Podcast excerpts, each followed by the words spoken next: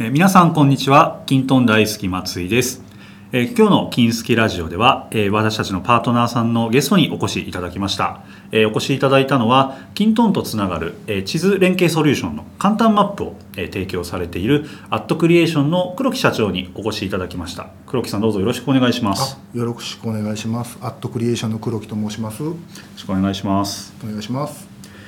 と今回はですね、えーまあ、アットクリエーションさんの簡単マップというのが、まあ、非常にこうなんていうか均等の中でも特徴的な連携サービスだと思っていて、まあ、その製品ももちろんなんですけれどもあのあれにこう至った背景というか、えー地図っていうところの、まあ、黒木さんのそのアットクリエーションさんにまつわるいろんな話をですね聞いていきたいなと思っておりますので、はいどうぞよろしくお願いいたします。よろしくお願いします。とまず、まあ、簡単マップなんですけれども、えー私はよくこう触らせていただいてはい。知っていて、あの地図とまあつながるっていうイメージもまああるんですけれども、まだまだこうご存じない方もいらっしゃるかもしれないので、ざっくりとなんかどんな連携サービスかっていうのをご説明いただいてもいいですか？はい、了解です。とまず簡単マップの iPad 版っていうのがありまして、はい。えっ、と iPad に地図が出てきて、そこにピンが立つんですね。うんでそのピンっていうのは実はキントーンと連携させることでキントーンのレコードが、えー地図上に表示されるようなサービスになっています。あのキントンって、まあ、ウェブのブラウザとか、あとはまあ iOS 我々のアプリをご提供してますけれども簡単マップはそうじゃなくてその独自の専用の、えー iPhone、iPad のアプリネイティブアプリですね。ネイティブアプリですよねはいを使ってそこにまあ開くとこう地図が表示されて地図が表示される。はい、形なので、まあ、ある意味そのネイティブなので最適化されてその操作としてもすごく地図もパッと表示されて早いですしなんだろう地図をベースにキントンを操作するみたいなそうですね。あのキントーンを意識せずに触れるアプリというところでは、あの評価をいただくというか、うん。あの使ってもらってるユーザーさんからは、キントーンを意識しないで使えるねっていうのを言っていただきますね、そもそもログイン画面が出てくるじゃなくてもう一見地図ですもんね。そうですね、お父さんの現場の方ですと、はい。キントンを使ってまあ業務してくださいねってお願いすると、はい。まあ、ある意味そのログインとかは障壁になったりもしますし、はいはい。えーキントンのまあ画面っていうかシステムに使うっていうこと自体がはい割とこうハードルになりやすいんじゃないかとはいはい。思うんですが、うん。やっぱり地図が表側だと、はい。こう皆さんの反響としてもいいものなんですかね？そうですね。入力画面が、まあ、キントンのちょっと弱点なところもあって、うん。やっぱりちょっと初心者にはとっつきにくいところがあるけれども、それがもう全部アプリの中で操作することでそれがキントーンに全部登録されるというところでは初心者でもすぐに使えるっていうところでは、あの喜んでもらってますね。ありがとうございます。はい主になんかどんな業務とかで使われることが多いんですか？えっと、多いのは施設の点検、で施設って何だっていうと例えばですけど空き家の調査だったりとかうん街路灯の調査点検であったりとかそういったところに使われるケースは多いですね行政ってことですか？行政もですし、まあ、あとは不動産とかの物件の調査とかも使うのであの必ずしも行政だけではなくて民間企業さんにも使っていただいてますね。あの要するに位置関係というか、うん。そういったものをこう見ながらそうですね。やるような業務だと結構使えそうですよね。えー、と特に、まあ、iPad を使ってる原因というか理由っていうのは、やっぱ外で使いたいって思いがあって室内で使うというよりは、はい。屋外での作業を効率化したいというところで、あの特化してるサービスではありますね。なるほど。はい。外に行きながらそのまあ位置を確認しつつはい、何かこう進捗とか報告とかをする。そうですね。ところに良さそうですあのね。点検してる人っていうのは結局現場で写真も撮るし、うん。あのメモも取るしですけどそれをもう全部 iPad でしてしまう、うん。それも外で。カメラもついてますもんね。カメラもついてますから、全部してしまうとリアルタイムに均等に全部データが上がるので、帰ってきてから何かもう一回再入力するとかっていう手間がなくなるんですよね。かなり良くなりますよね。そうですね。もう本当に残業がなくなるっていうのは言われましたね、ユーザーさんからは。レポトンとか使えば一括でその報告書もそうですね。あのレポトンと連携をしてうん。点検帳票も帰ってきたらもうあの机の上にあうん。の会社におった女の子というか、まあ、アルバイトさんがはい。もうボタンを押してはい。全部印刷もしといてくれて帰ってきたらもはい。うその提出する書類が机の上に置いてあったとかっていうのも実際言われて今まではそれを帰ってきて自分でうん。デジカメの写真を一枚一枚こうはい。貼り付けてはい。文字打ってはい。作ってたっていうようなことは実際あるみたいですね。まああのそういうお話でこのこういったまあシステムがなかった場合ってはい、一個一個こう付き合わせをしていくわけなんですよねそうです。現地で紙ではい多分その報告内容を書いてで写真撮るときに、はい多分なんか案件ナンバーみたいなあ、そうです。そうです。写真もはい。実は紙の地図持って行っててここで何枚目の写真撮ったとかっていうはい。メモを全部残したりとかも実際してますね。今でもしてるところあると思います後でその地図見ながらうん。片手に写真とはい。報告書を照らし合わせつつ多分こうパソコンでエクセルにうん。なんか入力報告書を入力するみたいな。あそういうパターンですね。めちゃくちゃ時間かかりますよね。めちゃくちゃ時間かかりますね、うん。もう写真とか数百枚とか撮ったりすると,、はい。えー、と何枚かはやっぱりどこで撮った写真かもう覚えてない写真も出てくるんですよねそれがもうそれこそその日には、はいなんだったらもう入力したその瞬間から、まあ、報告書を作っていけるっていうのはもうそその通りです。かなり大きい効果がありますよね。そうですね。でさらにさっきみたいにどこで撮った写真かも全部地図の位置情報と連携されてるから、うん。どこで撮った写真とかっていうことを迷うことも全部なくなる、うん。なるほど。はい、その記録も必要なくなる、はい。でこの簡単マップを、まあ、今キントーンと連携ですけど、はい。元をたどれば、はい。えっと、その iPad 版 iPad の、えーネイティブというかだけで、まあ、動くタイプとして、はいえっと、2011年にはいあのリリースをされたと。はい。でキントーンは2017年はい。の6月にリリースをされているとはい。いうところなんですが、はい。やっぱりこれをこうずっと作ってきたというか、はい。えーリリースされている背景はその黒木さん自身が、うん。まあ、そういったその紙と、うん。えー地図と、はい。えーデジカメとみたいはない。調査の、えー業務、まあ、ずっとやられていく中で、はい。こうかなりご苦労されてきたっていうのがあるわけではすね。い。はい。でさらにたどると、えー一番最初としてはその阪神・淡路大震災で、はい。えー黒木さんもその調査と、えー事業として入って現地に行く中で、うん。うんえーそれで疲弊していたというかはい。あの苦労していたっていう体験があるんですよね。そうですね。その簡単マップをそもそも作ろうと思ったきっかけは、はい。まあ、私関西人ですけど、はい。阪神・淡路大震災がはい。1995年にあって、で僕は、まあ、当時サラリーマンやったですけど、はい。あの会社から指示ではい。現地調査を手伝ってきなさいということで僕は国土交通省に派遣されて、うん。で現地の国土交通省の事務所で寝泊まりをしながら、被災現場をはい。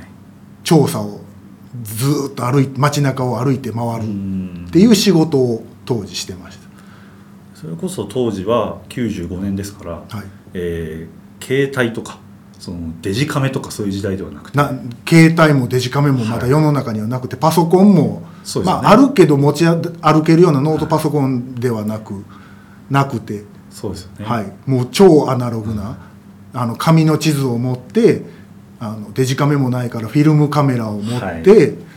でもちろんメモはい。書いて全部ん。アナログで,、で床に地図を切って貼って広い地図を作って、はい。そこに写真を現像した写真をはい。1枚ずつペタペタって貼って、はい。被害状況をはい。説明する資料を作る、写真も被災地ですからうん。現像もできないじゃないですか、そうですね。わざわざ多分別のところに。そうです。神戸で写真を撮るけど、神戸の写真屋さんは空いてないからう、ん。大阪とかまで持って行って、はい。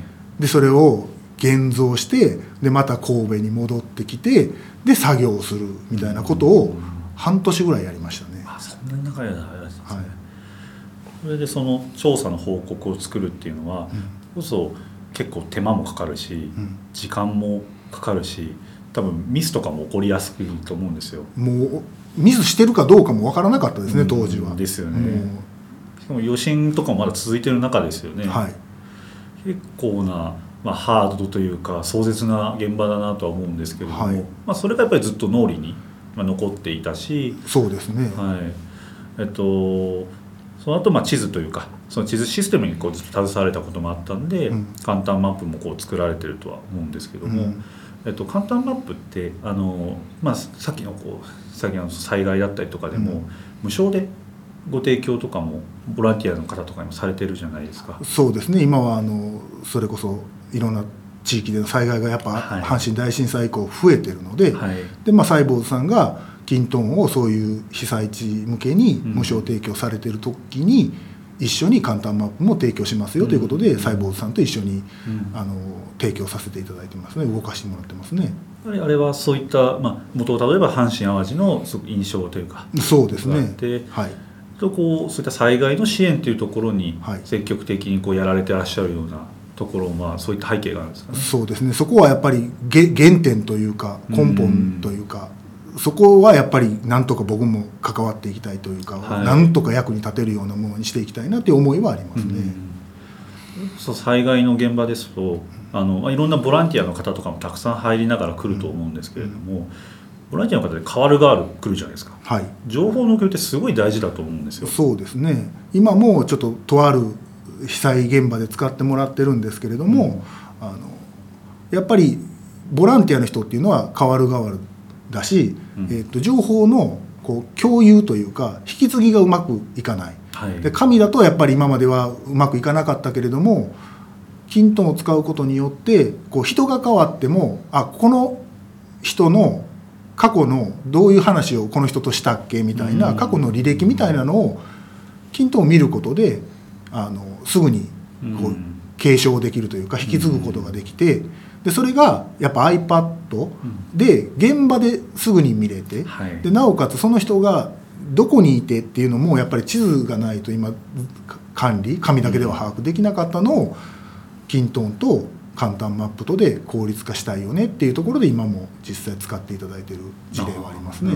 はい、現場からはかなりあれですかね効率化できたよって声は多く届いてますよね、そうですね。言ってはいただいてますけれどもまあ言ってもボランティアの人ってまだまだやっぱ IT のはい。そのスキルというかリテラシーも高くない人もいるから、うん。あのもっと簡単に使えるようにしてほしいよねとかっていうお声も実際いただくので、はいはい、そこは逆にもうどんどん言ってくださいということでうん。いろいろ改良とかあの均等の方もこうこういうふうにしましょうとかって言っていろいろ遠隔でサポートとかもさせていただいてます。った災害のまあ支援というところだと多分行政とかとの連携の可能性っていうのもあるのかなと思うんですけども、はい。よく行政ともつながりながらそういったボランティアさんの支援とかもやられるんですか？そうですね。これもちょっと話それますけどサイボーズさんの,、あの展示会とかで出していった時にはい社会福祉協議会社会福祉協議会さんとかそういったところの方々がこれを防災で使いたいんだけどっていうお声がけははい。実は結構いただいて、はい、今もちょっとサイボーズの社員の方とうん。これを防災向けのパッケージということでちょっと今作ろうということで今いろいろと取り組んでいる事例もあります。いいですね。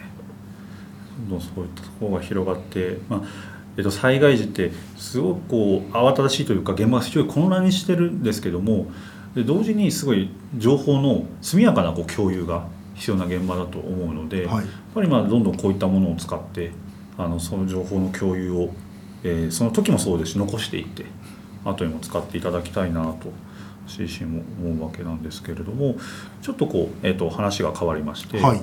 えっとまあ、キントーンでですね、はい。えーまあ、その簡単マップをっていうところなんですがうん。私結構意外だったのは、はい。まだそのキントン版が出てからはい。2年も経ってないんですよね、経ってないですね。まだ1年ちょっとぐらいですね。2017年の6月に一応、まあ、リリースをしたと、そうですね、えー一応は、はい、いうところなのでそれこそまだ、えっと、1年ともう半年だったかなぐらいですかね。はい。はい、ところだったんで。なんかいろんなところで私名前を聞くのでもっと前から、はい、いらっしゃるような 勝手にイメージは持ってたんですけども。えっと今あれですか？どれくらいその契約者としてはなんかいらっしゃるような感じですか？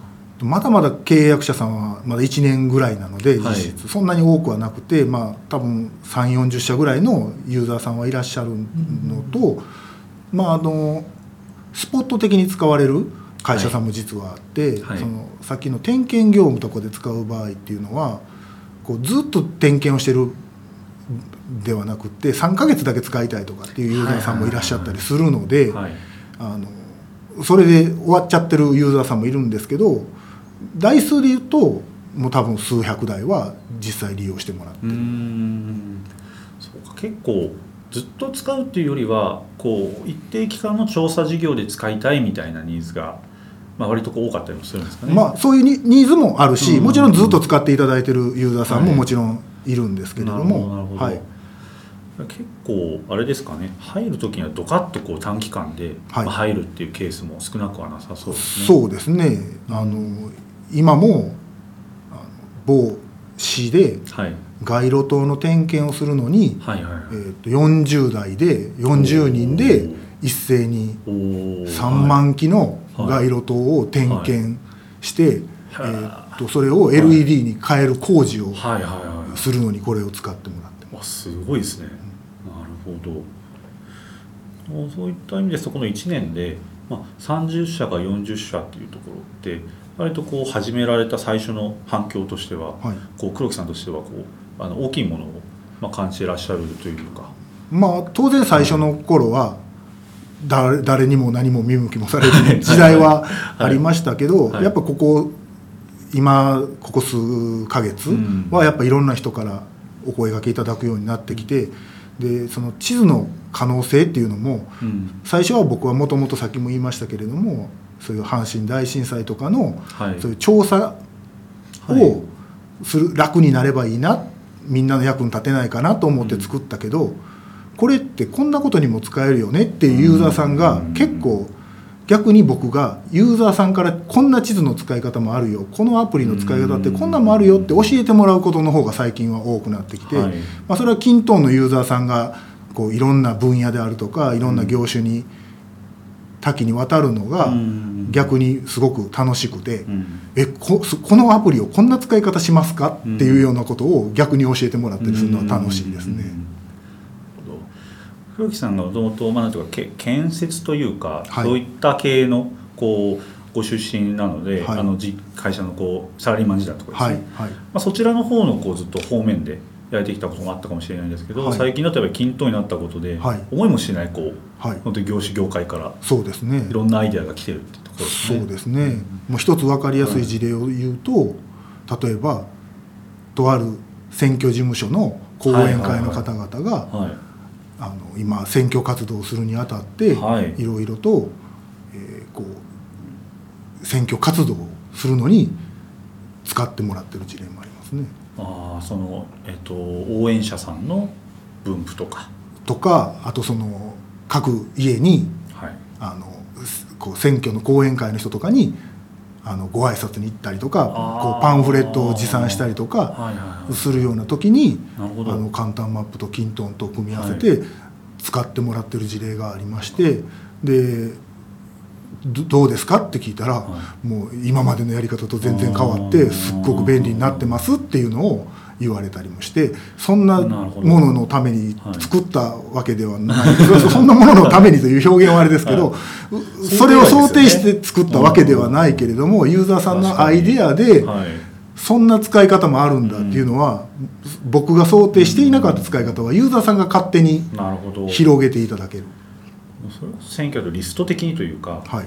順番に回っていく作業だと思うんですけれども、はいはいそれが均等の一覧じゃなくて、はい地図にマッピングされると位置関係が見えてきて見えて。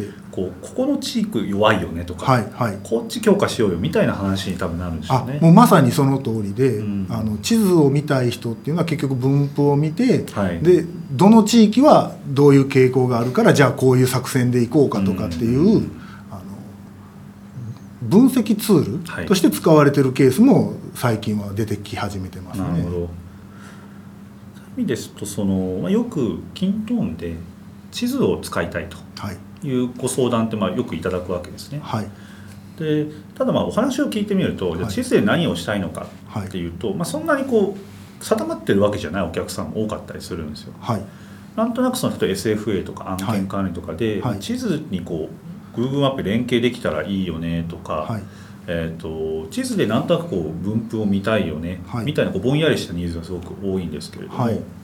えっと本当はその地図に均等のデータが見えるといろんななんかものが見えてきそうですよね。そうですね。その地図が見たいっていう問い合わせって、はい。実はこのキントーンをやり始めても結構聞くんです、うん。でその時に「いや Google マップってライセンスいるんですよね」とか、はいじゃあライセンスいらない地図はどうなんですか?」とかっていう相談から始まること多いんですけど、はい。そこは僕は逆に、うん。あのそんな大事な話ではなくて、うん。そもそも地図にあなたが持ってるキントーンのデータを重ね合わせることで、ん。何が見たいんですかっていうところの方が実は大事で、でそれを何がし地図を使って何がしたいですかっていうことを僕はいつも最初に聞くようにしていて、ですよね。そもそも地図がのもしかしたら主語が入る前かもしれなくて、はい。そのデータから何をその取り出したいのかっていうところですよね。何を見るために地図を使いたいのかっていうところが実は一番大事なところで、うん。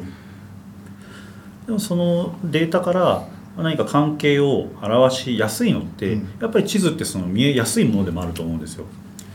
なんか地図に落とし込んだことで思ってもお客さんも思っても見なかったものがうん。なんか見えてくるっていうこともすごく多そうなんですがでも地図にするってまだまだなんかハードルが高そうなそうですね。イメージがあってやっぱり簡単マップっていうのは簡単って言ってるぐらいなんで、うん。そこのこうハードル下げていきたいみたいな思いがあるんですかね。そうですね。その今、まあ、キントーンと簡単マップを当社は連携させていろいろはい。提供させてもらってるんですけど、キントーンってやっぱりノンプログラミング、まあのはい。飲んでないこともあるんですけど、はい。あのプログラム戦でも自分たちが使いたいシステムが作れるっていうところがすごく、僕も興味もあるし実際使ってるユーザーさんもそれってすごいよねってみんな言ってくれるんですよね。はい。でそこにじゃあさっきの話で地図を使って何か自分たちのデータを可視化したいと思った時にキントーンが簡単なのに地図で見ることが難しいって今はなってたから、うん。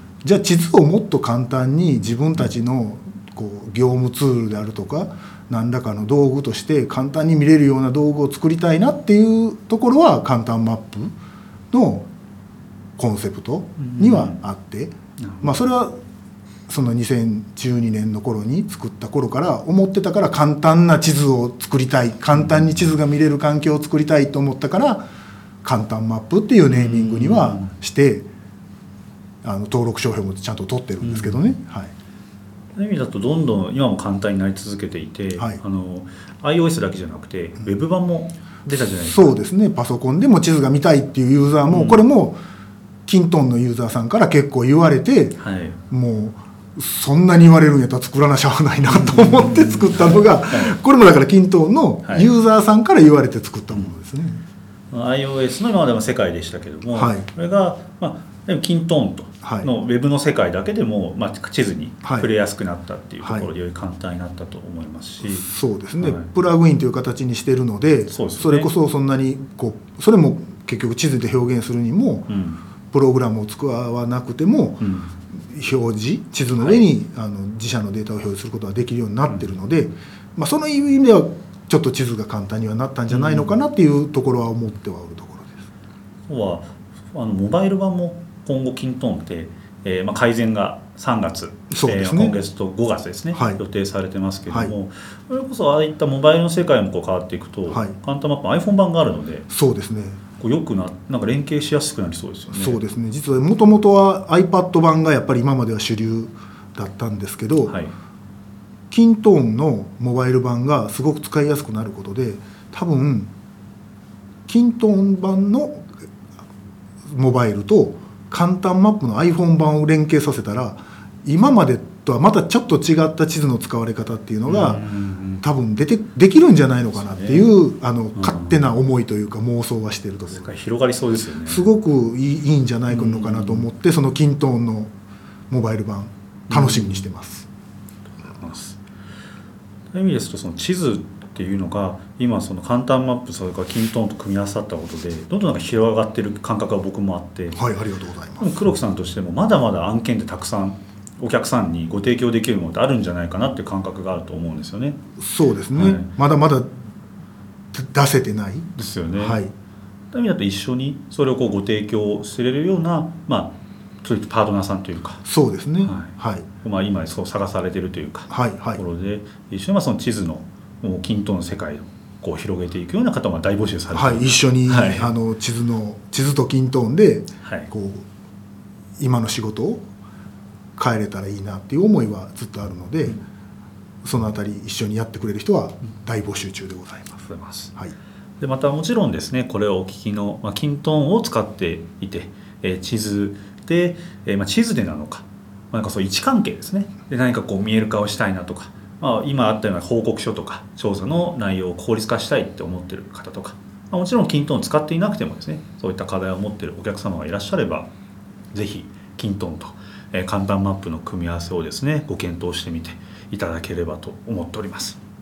でもあっという間に30分近く、はい。お話をさせていただいたのでこういったところではい。いければなと思っております、はい、あれですか？なんかお試し版とかそういったものもあったりするんですか？はい、あの1ヶ月無償体験版っていうのは全部ご用意してますので、あのいつでも言っていただければご提供いたします。ホームページの方からはい、ですかね？お問い合わせを。はい、はいお問い合わせいただければ。はい。